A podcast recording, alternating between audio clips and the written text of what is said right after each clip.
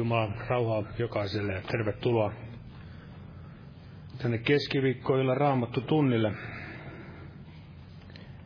Ja aloitetaan yhteisellä laululla. Otetaan tämmöinen laulu kuin numero kahdeksan. Numero kahdeksan, kestävä voimassaan aina.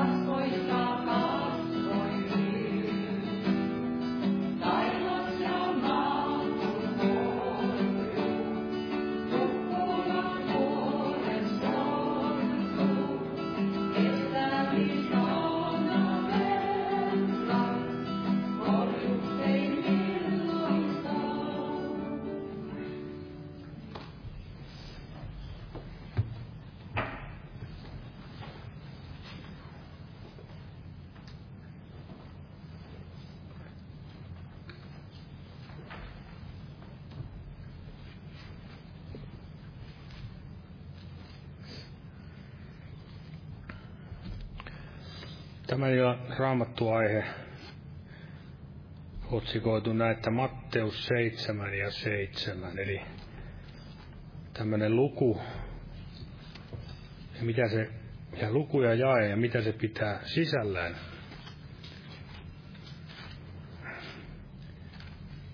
Ehkä joku, joku jo muistaakin, mitä tämä luku ja tämä jae pitää sisällään. Luetaan se täältä kuitenkin. Eli Matteuksen evankeliumi 7. luku ja jae 7.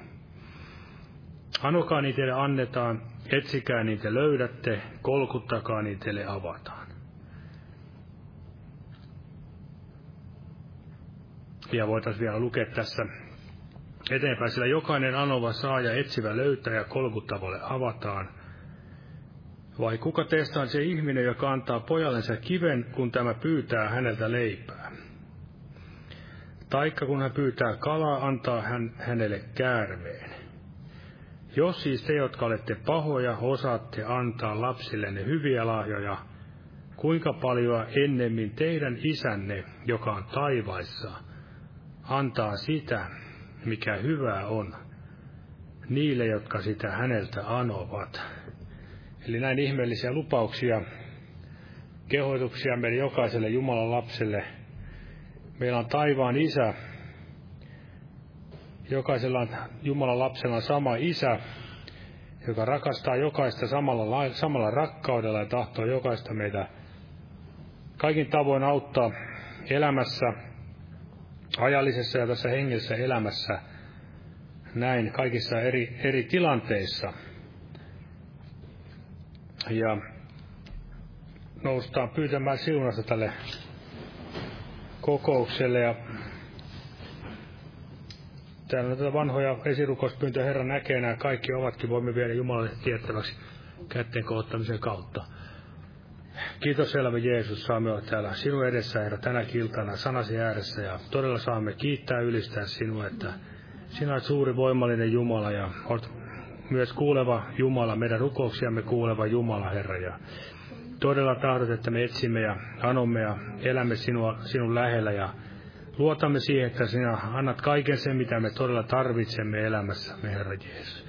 Kiitos, että sinä olet todella Jumala, armollinen, laupias Jumala. Kiitos veresi voimasta, joka tänäkin päivänä on voimassa. Ja siihen kaikki todella meidänkin voimme todella turvautua siihen, siihen armoon, joka kolkata ristillä sinä suoritit meidän edestämme, Herra Jeesus. Ja kiitos sinuna jokaisen täällä tänä iltana. Siunaa tämä raamattu tunti nimessäsi. Ja Muista näitä rukouspyyntöjä, mitä tänne on tuotu, ja myös omat sydämemme pyynnöt, Herra, huokaukset, ja lisää meille sitä rukouksen mieltä, Herra, armon rukouksen henkeä, sitä pyydämme, Herra Jeesus, ja siunaa myös tulevat kokouksetkin, Herra Jeesus, ja näen, että kaiken tavoin, Herra, sinun nimesi saisi täällä meidänkin keskuudessamme kirkastua, meidän jokaisen henkilökohtaisessakin elämässä, Herra Jeesus, ja auta vielä maatamme ja kansaamme näinäkin aikoina, kun ihmiset kääntyvät yhä syvemmälle jumalattomuuteen, niin että sinun kansasi, Herra, saisi, me todella saisimme, Herra, halua elää sinun tahdossasi yhä enemmän ja enemmän ja pyhittäytyä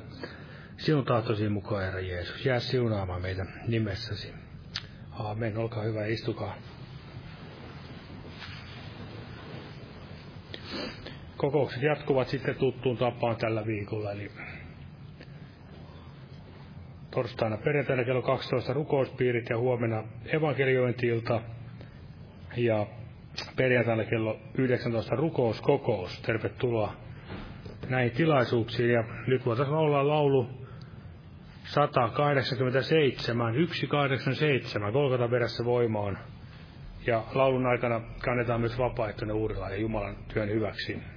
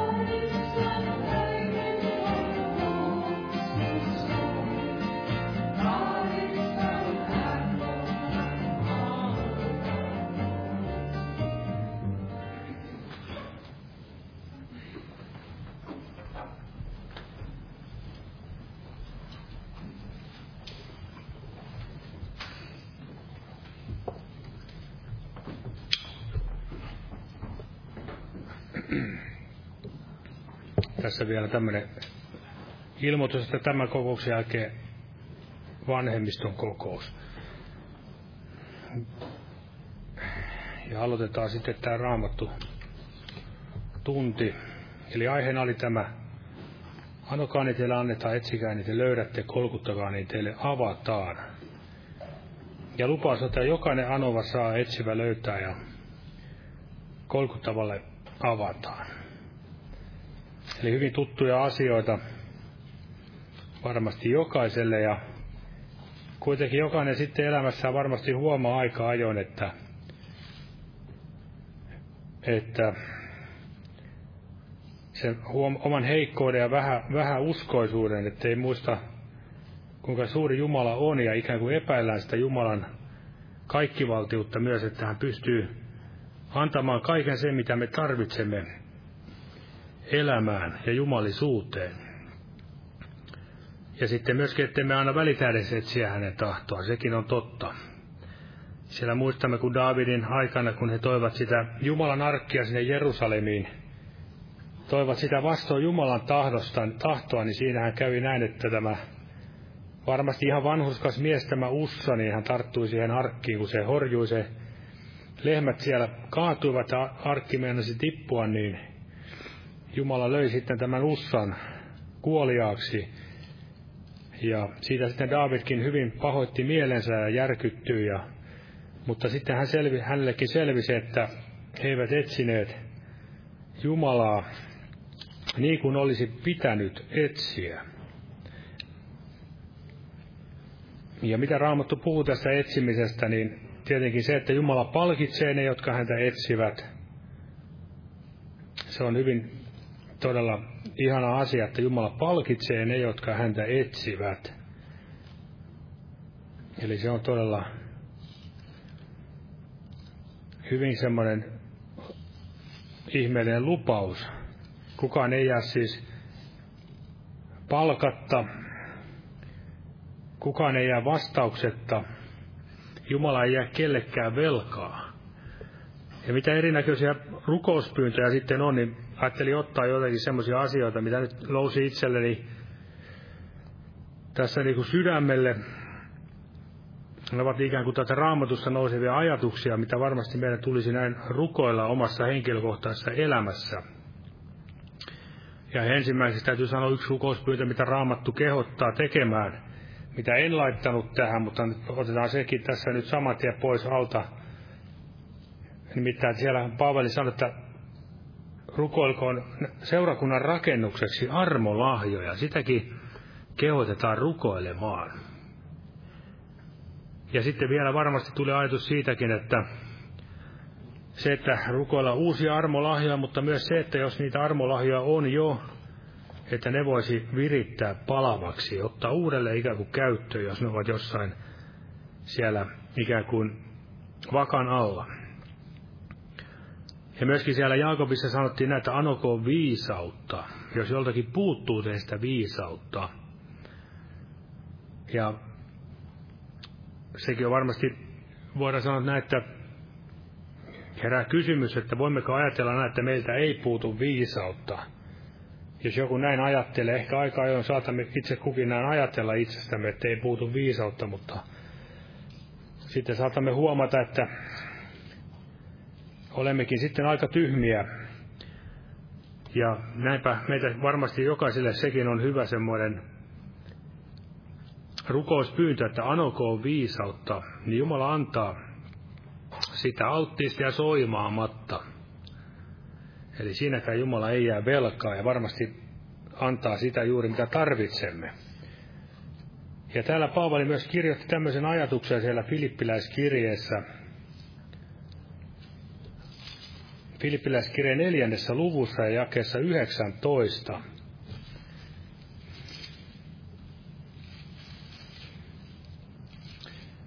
Filippiläiskirjan neljäs luku ja 19, ja kun me luemme tämäkin jakeen, niin hyvä muistaa, että Paavali kirjoitti tämäkin jos sieltä vankisellistä, vankityrmästä. Ja kuitenkin siellä esimerkiksi jakessa 12 hän sanoi, että osaan elää niukkuudessa, osaan elää myös runsaudessa. Ja kesä 18 sanotaan myös, että olen nyt saanut kaikkea jopa ylenpalttisesti. Minulla on ylti, yllin kyllin. Eli Paavali ei missään kohden valittanut sitä osaansa, joka oli kuitenkin Jumalan tahto. Hän sanoi näin siinä 19 jae. Mutta minun Jumalani on rikkautensa mukaisesti täyttävä kaikki teidän tarpeenne kirkkaudessa, Kristuksessa Jeesuksessa. Se on jännä, että hänkään ei siellä ruikuttanut, että Herra auttako, että minunkin tarpeet tulisi tässä täytettyä, vaan ikään kuin sieltä vankilasta lohdutti ja rohkaisi toisia uskovaisia, jotka eivät olleet siellä vankilassa. Ainakaan kaikki eivät olleet vankilassa. Että Jumala on täyttävä teidän tarpeen, että olkaa huoletta. Jumala ei hylkää eikä jätä, hän pitää teistä huolen. Eli näemme, että tämä usko, uskon, uskon asennetta, se, että Jumala, jos lahjoittaa ihmisille sitä uskoa, tahtoo varmasti jokaiselle antaa, niin se ei ole näistä olosuhteista kiinni. Ja varmasti näin Jumala monasti meille sanoikin näin, että sinä vähän uskoinen, miksi epäilit. Ja täällä myöskin toisessa korintolaiskirjassa yhdeksännessä luvussa, yhdeksännessä luvussa jakeessa kahdeksan, hän sanoo näin, toinen kirje korintolaisille 9. luku ja 8. Ja Jumala on voimallinen antamaan teille ylenpalttisesti kaikkea armoa. Että teillä kaikessa aina olisi kaikkea riittävästi, voidaksenne ylenpalttisesti tehdä kaikkinaista hyvää. Eli Jumalan ylenpalttinen armo ja ylenpalttisesti voimme tehdä hyvää. Ilman Jumalan armoa emme voi tehdä mitään semmoista taivaallista tai semmoista Jumalasta lähtöisin olevaa. Jumala tahtoo antaa ylenpalttisesti sitä armoa. Että se on varmasti otollista, jos me rukoilemme, että Herra tulisimme tämmöiseksi hengellisesti köyhiksi, että saisimme ylenpalttisesti sitä Jumalan armoa, voidaksemme tehdä kaikkea hyvää ylenpalttisesti. Eli siinäkään Jumala ei tarkoittanut, että eläisimme mitenkään kitsaasti. Ja siellä hebrealaiskirjassakin kirjoittaa sanoa, että Jumala tehköön teidät kykeneviksi kaikkeen hyvään. Jumala on siinäkin voimallinen tekemään kaikkeen hyvään, että me voisimme tehdä kaikkea, kaikkea hyvää ylenpalttisesti. Ja kaikkeen on tähän tämä armo on avain kaikkeen hyvän tekemiseen oli sitten varmasti kyse johonkin maali, niin sanottu maallinen tai hengellinen työ. Varmasti Jumala ei niin aina ajattele, että on olemassa er, erottaa, erottelee maallisia ja hengelliset työ, vaan kaikki työ on aivan yhtä tärkeää. Me emme vielä ole niin hengellisiä, että voimme jättää kaiken maallisen tekemättä ja toimittamatta. Ja varmasti tämä armon ylenpalttisuus, niin se, sekin herättää juuri semmoisen rukousaihe, mitä meillä tulisi olla, niin kuin siellä Pietari sanoi, että, että armo ja rauha lisääntykö teille Jeesuksen Kristuksen, Jumalan ja Jeesuksen Kristuksen tuntemisen kautta. Että tämä armo ja rauha lisääntyisi meissä. Ja sitten otin vielä tähän tämmöisiä eri toisia rukousaiheita, mitä varmasti on hyvä tutkia ja miettiä. On juuri varmasti tämä voima, Jumalan tämä valtakunta ei ole sanoissa, vaan voimassa. Näinhän siellä Paavalikin muistaakseni sanoi, ja täällä Davidkin kehottaa rukoilemaan täällä salmissa 105, ja tämä hyvin tuttu jae, tämä neljäs jae, eli 105 ja jae neljä. Hän sanoo näin, että kysykää Herraa ja hänen voimaansa, etsikää alati hänen kasvojansa varmasti tämä Herran voiman saaminen, tai se, että se pääsisi ilmenemään täällä ajassa, seurakunnan keskellä tuolla maailmassa, missä evankeliumme julistaa, niin se varmasti myös edellyttää sitä, että sitä Herra kasvoja etsitään. Ei vaan hoeta, että Herra anna voimaasi, vaan etsitään Jumalan, Jumalan tahtoa ja kaikkea sitä, mitä hän elämässään meille tahtoo antaa.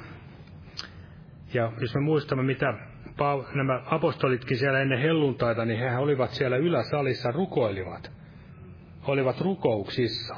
Kysyivät Herraa ja hänen voimaansa, odottivat sitä lupausta, kun Jeesus siellä sanoi, että teidän päällenne puetaan voima korkeudesta. Ja tämähän oli juuri sitä, mitä Paavalikin siellä sanoi, kun hän puhui tessalonikalaisille, että Jumalan evankeliumi tuli ei ainoastaan sanana ja voimana, sanana vaan voimana myöskin. Miten se nyt meni tarkalleen ihan täältä ensimmäinen tessalonikalaiskirja, ensimmäinen luku ja tämä viides jae. Ensimmäinen tessalonikalaiskirja, ensimmäinen luku ja viides jae että meidän evankeliumimme tuli teidän tykönne, ei ainoastaan sanana, vaan myös voimana ja pyhässä hengessä ja suurella varmuudella. Eli tämä on varmasti se, miten tänäkin päivänä niin Jumala tahtoisi, että Jumalan kansa voisi julistaa evankeliumia suurella varmuudella, voimana ja pyhässä hengessä. Ettei vaan tarvitse muistella jotain entisaikoina, entisaikoja, tietenkin se on ikävä, että jos tämä Jumalan evankeliumi on jotenkin vesittynyt, siitä puuttuu tämä sana rististä, mikä on kuitenkin se evankeliumin ydin. Risti, jonka kautta maailma on ristiinnaulittu minulle ja minä maailmalle, risti, joka on hullutus tälle maailmalle, mutta on pelastus jokaiselle, joka siihen uskoo. Ja todella se ilmeni tessalonikalaistenkin elämässä muutoksena, kuinka he kääntyivät siellä epäjumalista Jumalan tykö palvelemaan elävää totista Jumalaa ja odottamaan Jeesusta Kristusta. Sehän sieltä tulee esille. Eräs vanha liiton kuningas tuli tässä mieleen täältä. Otetaan muutama jää täältä toisesta aikakirjasta.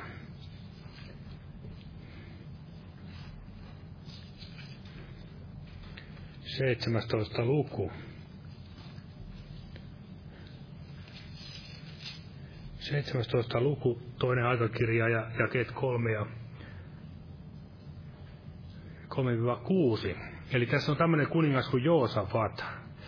Joosafatti oli siellä, eli sama aika kuin eli tämä Israelin pahamainen kuningas Ahab. Ja hänellä käy aina tämä, joka kohdassa varmaan Joosafatin joka elämä ei ollut ihan suoraa, suoraa linjaa, vaan siellä hänkin välillä ajautui näihin kompromisseihin, mutta Kuitenkin hänessä oli varmasti jotain Jumalalle otollista, niin kuin näissä jakeissa me näemme. Sanotaan näin, ja Herra oli Josafatin kanssa, sillä hän vaelsi isänsä Daavidin aikaisempia teitä, eikä etsinyt baaleja. Vaan hän etsi isänsä Jumalaa, vaasi hänen käskyjensä mukaan, eikä tehnyt niin kuin Israel teki. Niin Herra vahvisti kuninkuuden hänen käsissään, ja koko Juuda antoi lahjoja Joosafatille, niin että hänelle tuli paljon rikkautta ja kunniaa. Ja kun hänen rohkeutensa kasvoi Herran teillä, poisti hän vielä uhrikukkulatkin ja aserakarsikot Juudasta. Eli tämmöinen lyhyt katsaus hänen elämässään. Se sanottiin, että kun hänen rohkeutensa kasvoi Herran teillä. Silloin kun ihminen vahvistuu hengessä, niin varmasti hänen rohkeutensakin kasvaa. Ja päinvastoin, jos ihminen heikontuu Herrassa, niin varmasti hänen pelkuruutensa kasvaa, eli enenee. Mutta se, mitä hän teki, varmasti ovat ihan täsmälleen samoja asioita tänäkin päivänä. Vaasi Herransa teitä, etsi Jumalaa. Ei etsinyt baaleja, eli tämän maailman epäjumalia. Ja siitä sitten Herra vahvisti kuninkuuden ja vahvisti ja antoi hänelle rohkeutta kulkea tätä Herran tietä. Ja siitä tuli ajatus siitä vanhuskauden pannuskaan polku, joka on niin kuin aamurusko. Eli sekin kasvaa ikään kuin rohkeuden, rohkeus kasvoi tämäkin elämässä, niin kun me olemme osallisia Kristuksesta, niin meidänkin rohkeutemme ja kasvaa ja samoin se voima Jumalan teillä, koska me kuljemme näin hänessä, hänen kanssansa. Aivan niin kuin aamu, aamulla aurinko nousee, niin se valo ja lämpö vaan lisääntyy, vaikka ei se aurinko itsessään, siinä ei tapahdu muutosta, mutta se, miten me täällä maan päällä sen asian koemme, ja samoin eihän Kristuskaan hänenkään voimansa lisännyt, mutta se voimavaikutukset, hänen voimavaikutus voi meissä, pyhän voima, meidän elämässämme voi lisääntyä. Sitä mukaan, kun annamme hänelle valtuuksia. Ja niinhän siellä myöskin Timoteuskirjeessä tämä sama asia tuodaan esille täällä ensimmäisessä Timoteuskirjeessä kolmannessa luvussa. Ja siinä tämä ja 13. Ensimmäinen kirje Timoteukselle kolmas luku ja 13, kun hän puhuu näistä seurakuntapalvelijoista. Sillä ne, jotka ovat hyvin palvelleet, saavuttavat itselleen kunnioitettavan aseman ja suuren pelottomuuden uskossa Kristuksessa Jeesuksessa. Eli varmasti tällaisia Jumala tahtoo meistä tehdä, että me olisimme näitä hyviä palvelijoita. Niin kuin siellä Jeesuskin puhui, että siinä hyvä ja uskollinen palvelija. Se on paljon enemmän kuin olla joku tämän maailman suosittu, suosittu semmoinen julkis saarnaaja tai tämmöinen, mikä saa kaikkea kunniaa ihmisiltä, mutta lopputulos ei sitten ole sen kovin hyvä. Ja sitten mennään vielä asioita eteenpäin, käydään tässä. Koitetaan saada lyhyesti tämäkin homma hoidettua. Matteus 6 ja, ja 33. Niin kuin mä sanoin, tämmöisiä ikään kuin rukousaiheita, jokainen voi tutkia ja mietiskellä ja rukoilla varmasti näitä asioita. Matteus 6, ja 3, 6 luku ja 33. Tässä sanotaan näitä, vaan etsikää ensin Jumalan valtakuntaa ja hänen vanhuskauttansa, niin myös kaikki tämä teille annetaan. Eli siinä Jeesus puhui näistä monista ajallisista asioista, ja hän lupasi jälleen tämän saman ajatuksen, mutta se mitä tässä hän sanoi, että etsikää ensin Jumalan valtakuntaa hänen vanhuskauttansa. Ne ovat, olkoon Jumalan lapsilla ensimmäisenä aina siellä sydämessä, kaikin tavoin, elämässä ja rukouksissa ja teoissa.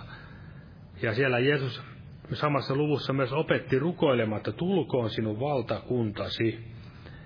Ja tämä Jumalan valtakunta ei vielä ole näkyvästi täällä maan päällä niin kuin eräänä päivänä, mutta se on sisällisesti. Ja mistä Jumala tietää hänen oman valtakuntansa rajat, niin varmasti hän tietää siitä, että siellä missä hänen herrautensa hallitsee, siellä on hänen valtakuntansa. Eli sen tulisi olla jo nyt meissä sisäisesti, ja saako se todella vahvistua ja myös meidän kautta mennä eteenpäin, laajata. Ja tässä Jumalan valtakunnassa vallitsee armo ja rauha. Ja myöskin täällä Paavali kirjoittaa täällä roomalaiskirjeessä täällä 14. luvussa. 14. luku. Siinä ja 17. 14. luku ja 17, sillä ei Jumalan valtakunta ole syömistä ja juomista, vaan vanhurskautta, rauhaa ja iloa pyhässä hengessä. Eli varmasti hän oli itse kokenut, niin kuin me tiedämme, hän siellä eli hyvinkin vaatimattomissa ja jopa ikävissä ankeissa oloissa. Ja siellä hän varmasti oppi myös tätä, oppi tyytymään elämässä kaikkiin elämän tilanteisiin ja ei antanut niiden vaikuttaa hänenkään, hänen elämäänsä, ja hän oppi todella sen, että ei todella ole sitä vaan, että me elämme ja juhlimme täällä ajassa. Elämme loistokkaasti ja riemullisesti, vaan todella, todellinen Jumalan valtakunta on, niin kuin tässä sanottiin, vanhurskautta, rauhaa, iloa pyhässä hengessä. Eli siellä hän myöskin toisessa kohdassa samassa kirjassa sanoi, että äl, älkää niin pitäkö lihastanne huolta, että himot heräävät. Eli sekin vaara on, että sitten tämä Jumalan valtakunta meidänkin elämässä pienenee ja tämä oma lihan valta sitten pääsee jälleen nousemaan. Ja mitä sitten on tämä vanhurskaus? Mitä on sitten vanhurskaus, niin siellä varmasti vaatisi varmaan monta raamattu, raamattu tuntia ja näin edespäin, mutta ajattelin nyt siitäkin jotakin sanaa ottaa tältä raamatusta, niin mitä se ainakin pitää sisällä ja kaikkea muuta, mutta ainakin nämä tärkeimmät asiat. Täällä esimerkiksi, kun Paavali puhuu tälle Agriballe, hän puhui ikään kuin uskomattomalle ihmiselle, niin siinä hän sanoi hyvin mutkattomasti näitä asioita varmasti, jotka sitten pitävät sisällään tämän vastauksen, mitä on tämä Jumalan vanhuskaus. Hän toi täällä apostolien teos 26. luku, 26. Ja siinä jakeessa 18, en ota kuin yhden jakeen, mutta tässä on aika tiiviisti sanottu, eli Jeesus tässä hän kertoo, mitä Jeesus puhui hänelle ja sanoi näin, että avaamaan heidän silmänsä, eli Paavali lähetettiin avaamaan heidän silmänsä, että he kääntyisivät pimeydestä valkeuteen ja saatana vallasta Jumalan tykö, he saisivat uskomalla minuun synnit anteeksi ja perinteosan pyhitettyjen joukossa. Siinä on varmasti semmoista asiaa, mitä, mitkä liittyy tähän Jumalan valtakuntaan ja vanhuskauteen, eli saatanan vallasta siirrytään Jumalan tykö, eli kansalaisuus vaihtuu. Ja sitten uskomalla saadaan Jeesukseen saadaan synnit anteeksi, Eli sanotaan näin, että se on vanhuskaus on syyttämäksi julistamista, mutta se ei siihen vielä raamattu mukaan lopu, vaan saadaan vielä perintöosa pyhitettyä joukossa. Ja mitä tätä vanhuskautta sitten saadaan, niin sitä ei saada omin teoin, ei omin voimin, vaan Paavali siellä sanoi esimerkiksi roomalaiskirja kolmas luku, kolmas luku ja 22, kun hän puhuu tästä laista ja Jumalan vanhuskasta, vanhuskaudesta hän sanoo näin tämä ajatus tässä, se Jumalan vanhuskaus, joka uskon kautta Jeesukseen Kristukseen tulee kaikkiin ja kaikille, jotka uskovat, sillä ei ole yhtään erotusta. Eli uskon kautta saamme tämän Jumalan vanhuskauden. Ja meistä tulee, niin kuin myöskin toisessa kohdassa sanoi, että se, joka on synnistä tiennyt, hän meidän tähtemme teki synniksi, että me hänessä tulisimme Jumalan vanhuskaudeksi Eli se on todella, pitää myös ajatuksen tämä sisällään, että me, meillä on sama vanhuskaus kuin Jumalalla.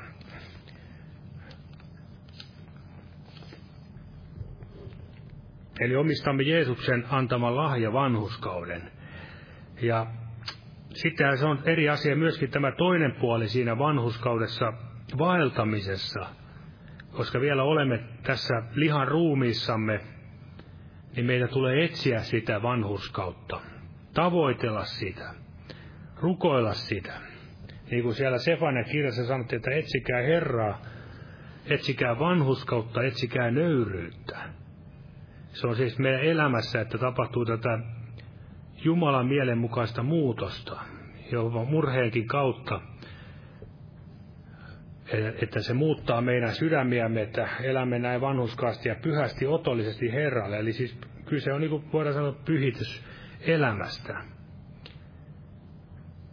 Mä ajattelemme tänäkin aikana on tätä pridea, joka on varmasti, onko se sana ylpeys tai mikä tahansa, niin kuinka ihmiset kerskuvat kaikella tällä synnillä, ylpeydellä ja häpeällä.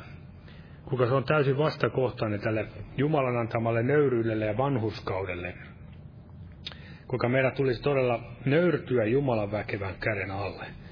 Ja meitä kehotetaan vaeltamaan niin kuin kutsumuksen arvo vaatii, pime, ei pimeyden, vaan siis valkeuden lapsina, pannen pois kaikki pimeyden teot, hedelmättömät teot, kaikki vääryys, vilppi. Ja täällähän muun muassa David kirjoittaa täällä psalmissa 15, 15 siinä tämä otsikoitu näin, että kuka saa olla Herran yhteydessä. Täällä sanotaan näin, tässä ihan pari ekaa jaetta. Daavidin virsi, Herra, kuka saa vierailla sinun majassasi, kuka asua sinun pyhällä vuorellasi? Se, joka vaeltaa nuhteettomasti, joka tekee vanhurskauden ja puhuu sydämessänsä totuutta. Joka ei panettele kielellänsä, joka ei tee toiselle pahaa, eikä saata lähimmästään häväistyksen alaiseksi. Eli tämä toinen jae, joka vaeltaa nuhteettomasti, joka tekee vanhuskauden ja puhuu sydämessänsä totuutta. Ja vielä tämä sanalasku 15 otetaan siitä muutama jae.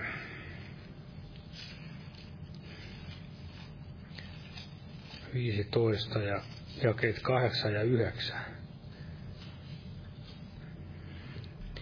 Tässä näemme, mikä siunaus on tällä vanhuskaan, vanhuskaan osa, ihanaa vanhuskaan osa.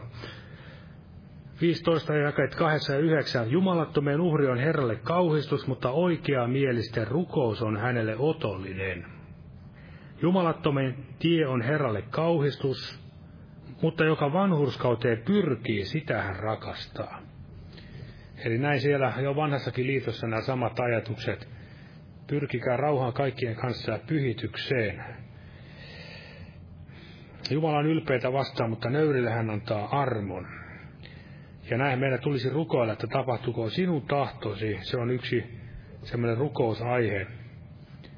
Että tyytyisimme, nöyrtyisimme sinne Jumalan väkevän käden alle. Ja, ja sitten jos emme nöyry, niin saatamme huomata, niin kuin siellä, niin kuin siellä erässä psalmissa sanottiin, että ennen kuin minut nöyryytettiin, minä eksyin. Eli ennen kuin minä, minut nöyryytettiin, minä eksyin. Harvemmin käy niin päin, että tuskin koskaan käy raamatun mukaan, että ennen kuin minä eksyin, minut nöyryytettiin.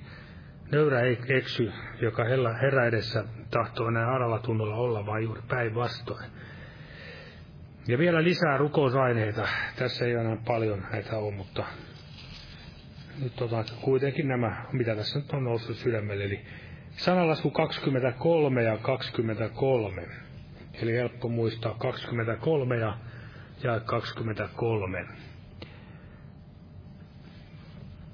Täällä sanottiin näitä, osta totuutta, älä myy, osta viisautta, kuria ja ymmärrystä. Ja Jumala kehottaa ostamaan, niin kuin siellä Laudikeakin seurakuntaa kehotettiin ostamaan kultaa tulessa puhdistettua ja vannuskauden valko, valkeat vaatteet, silmävoidetta. Ja tässä kehotettiin ostamaan totuutta, älä myy ostaa kurja viisautta, ymmärrystä, juuri sitä Jumalalta tulevaa viisautta, ylhäältä tulevaa viisautta. Ja kuinka on todella vaarallista sitten, jos uskovainen myy tätä totuutta. Ihminenhän voi tällä tavalla helposti lankeamme siihen, että me haluamme etsiä maailman suosiota, maailman ystävyyttä. Ja silloin Jeesus sanoi, että mitä se hyödyttää ihmistä, vaikka voittaisi omaksensa koko maailman. Ja me voimme varmasti, emme halua ehkä koko maailma omaksemme, mutta voimme jopa pienenkin, pienenkin palan tästä maailmasta, pienenkin palan maailman ihmisten hyväksynnästä.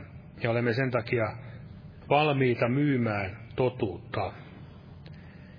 Eli se on se meissä se katala puoli, että olemme niin kuin luonteeltamme taipuvaisempia siihen vääryyteen kuin kärsimään Jumalan sanan ja totuuden tähden. Näin se vaan valitettavasti on, mutta Herra antako siinäkin sitä kuria, kurinalaisuutta, viisautta ymmärrystä näkisimme, mikä on vanhuskaa ja mikä on jumalattoman osa, että aina muistaisimme ja osaisimme valita oikein. Ja 26 myöskin löytyy tässä. Anna sydämesi poikani minulle ja olkoot minun tieni sinun silmissäsi mieluiset. Eli ajatus, anna sydämesi minulle. Ja siellä todella Paavalikin kehotti antamaan elämä ruumiksi, äh, ruumis eläväksi, otolliseksi, Jumalalle pyhäksi, otolliseksi uhriksi. Eli se, että Jumalan tahto tulisi meille mieluisaksi, se on varmasti otollinen Jumalan pyyntö Jumalan puoleen, että sinun tahtosi minun Jumalani minä teen mielelläni. Eli vapaaehtoisesti astuisimme sille ristin tielle.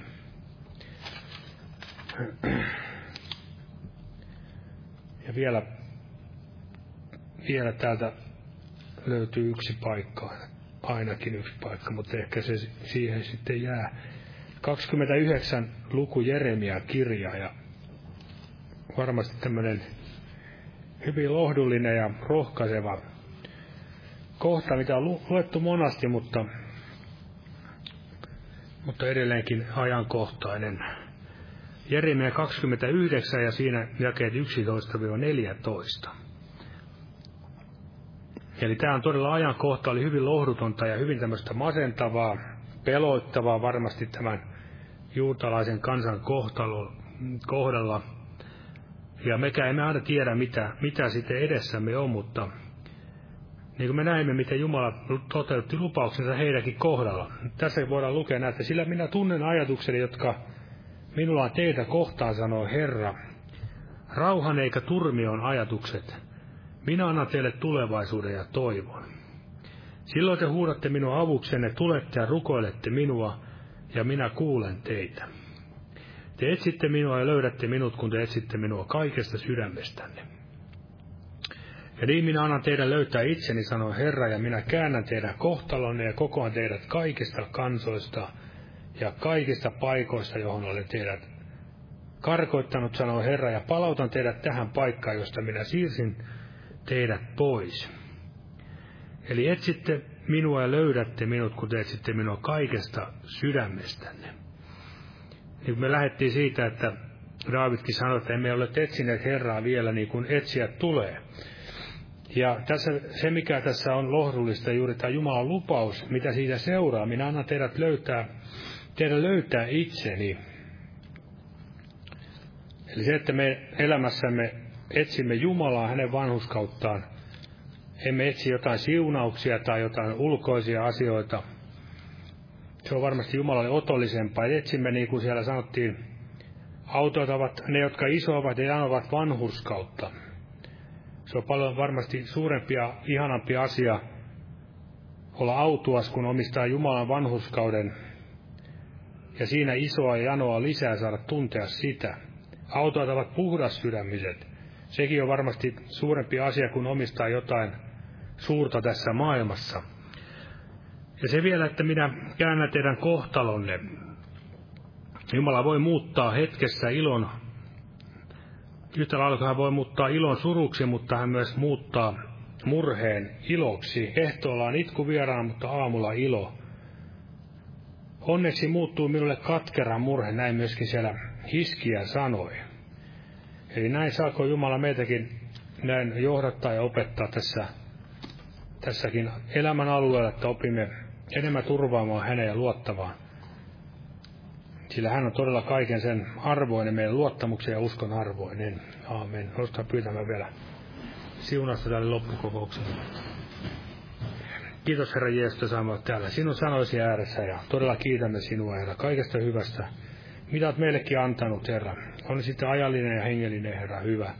Kiitos siitä, että todella oot runsaasti siunannut meitä jokaista ja auta meitä todella kaikkia näitä asioita, mitä tässä tuli, tuotiin esille Herra, että ne saisivat meissä sytyttää ja innoittaa ja rohkaista, Herra, ojentaa meidänkin elämässämme kaikin tavoin, Herra, että emme kulkisi sinusta ohi eikä harhaa, vaan todella seuraisimme sinua ja oppisimme tuntemaan sinua ja iloitsisimme ja riemutsisimme sinun läsnäolosta, Herra, ja sinun vanhuskaudesta ja pyhyydestä, Herra. Ja siunaa näin jokaisen täällä tänä iltana ja kaikin tavoin armoja ja rukouksen hengellä ja fyysisellä ja hengellisellä terveydellä ja Siunaa myös kaikkia muitakin, jotka ei täällä tänä iltana ole. Ja sukulaisia, omaisiamme, tuttaviamme, ystäviämme. Ja että mahdollisimman moni saisi vielä tulla pimeydestä valkeuteen, Herra Jeesus. Ja jää näin siunaamaan meitä nimessäsi. Aamen. Olkaa hyvä ja istukaa. Ja lauletaan sitten vielä yksi yhteinen laulu. Laulu numero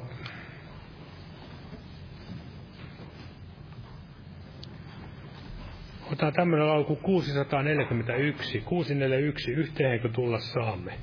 Ja todella tämän kokouksen jälkeen on vanhemmistokokous. Jumalan siunasta jokaiselle.